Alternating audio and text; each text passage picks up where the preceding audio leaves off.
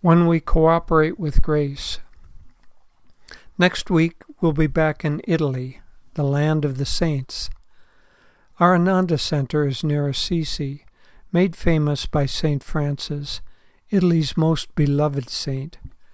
Paramahansa Yogananda spoke of him as a patron saint for those like us who are seeking union with God. Twenty five years ago, Devi and I helped establish Ananda's work in Europe, living for eight months near Lake Como in northern Italy. It was a difficult time on many levels, filled with challenges and tapasya, self sacrifice. It felt like Italy, with its ancient Catholic traditions, was not ready to accept a yogic path and was giving us, literally, a cold shoulder. We were in an unheated summer villa during the coldest winter in a hundred years. Then we visited Assisi.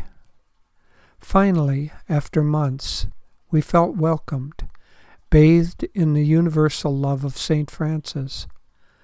The little winding streets seemed very familiar, as if Italy was finally opening her arms after a long, lonely sojourn.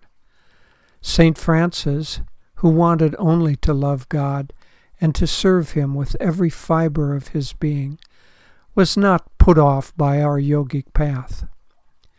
Some years later, with two dear friends, we visited the church associated with Italy's favorite modern saint, Padre Pio.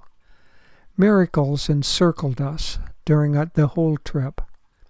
On our way there, Driving at dusk through a heavy rain, the lights of the car began to dim, the wipers slowed, and then stopped. We managed to coast into a petrol station, hoping to find a mechanic, but the lone attendant reminded us, with a typical Italian shrug, it was Friday and everyone was gone for the weekend.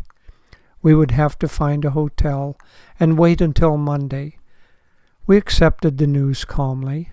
Being on a holy pilgrimage, we were happy to cooperate with God's grace, no matter what form it took. As we looked around, we were amazed to see that next door was a business specializing in electrical repairs, and it was open.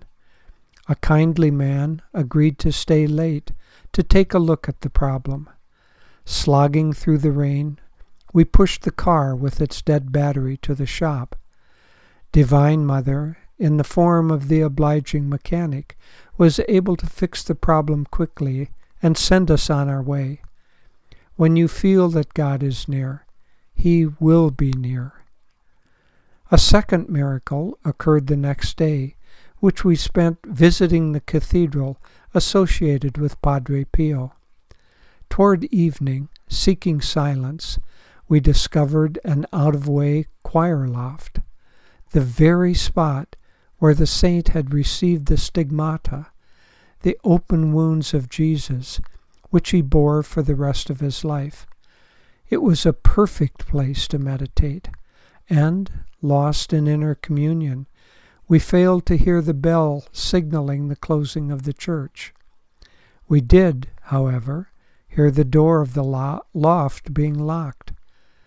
Well, we thought, we'll just have to stay here and meditate through the night until they open the church in the morning. There are worst fates for a yogis. A few hours later, the doors were opened by a shocked priest who was leading a special tour for some American pilgrims. Seeing our predicament, he invited us to join the group.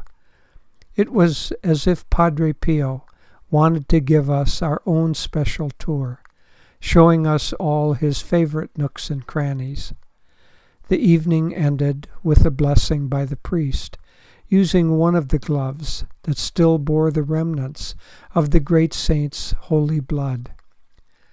When we love God, He will play with us, sometimes by giving us the gift of a frigid winter, other times by coming to us as a guardian angel in overalls, but always by giving us his blessings.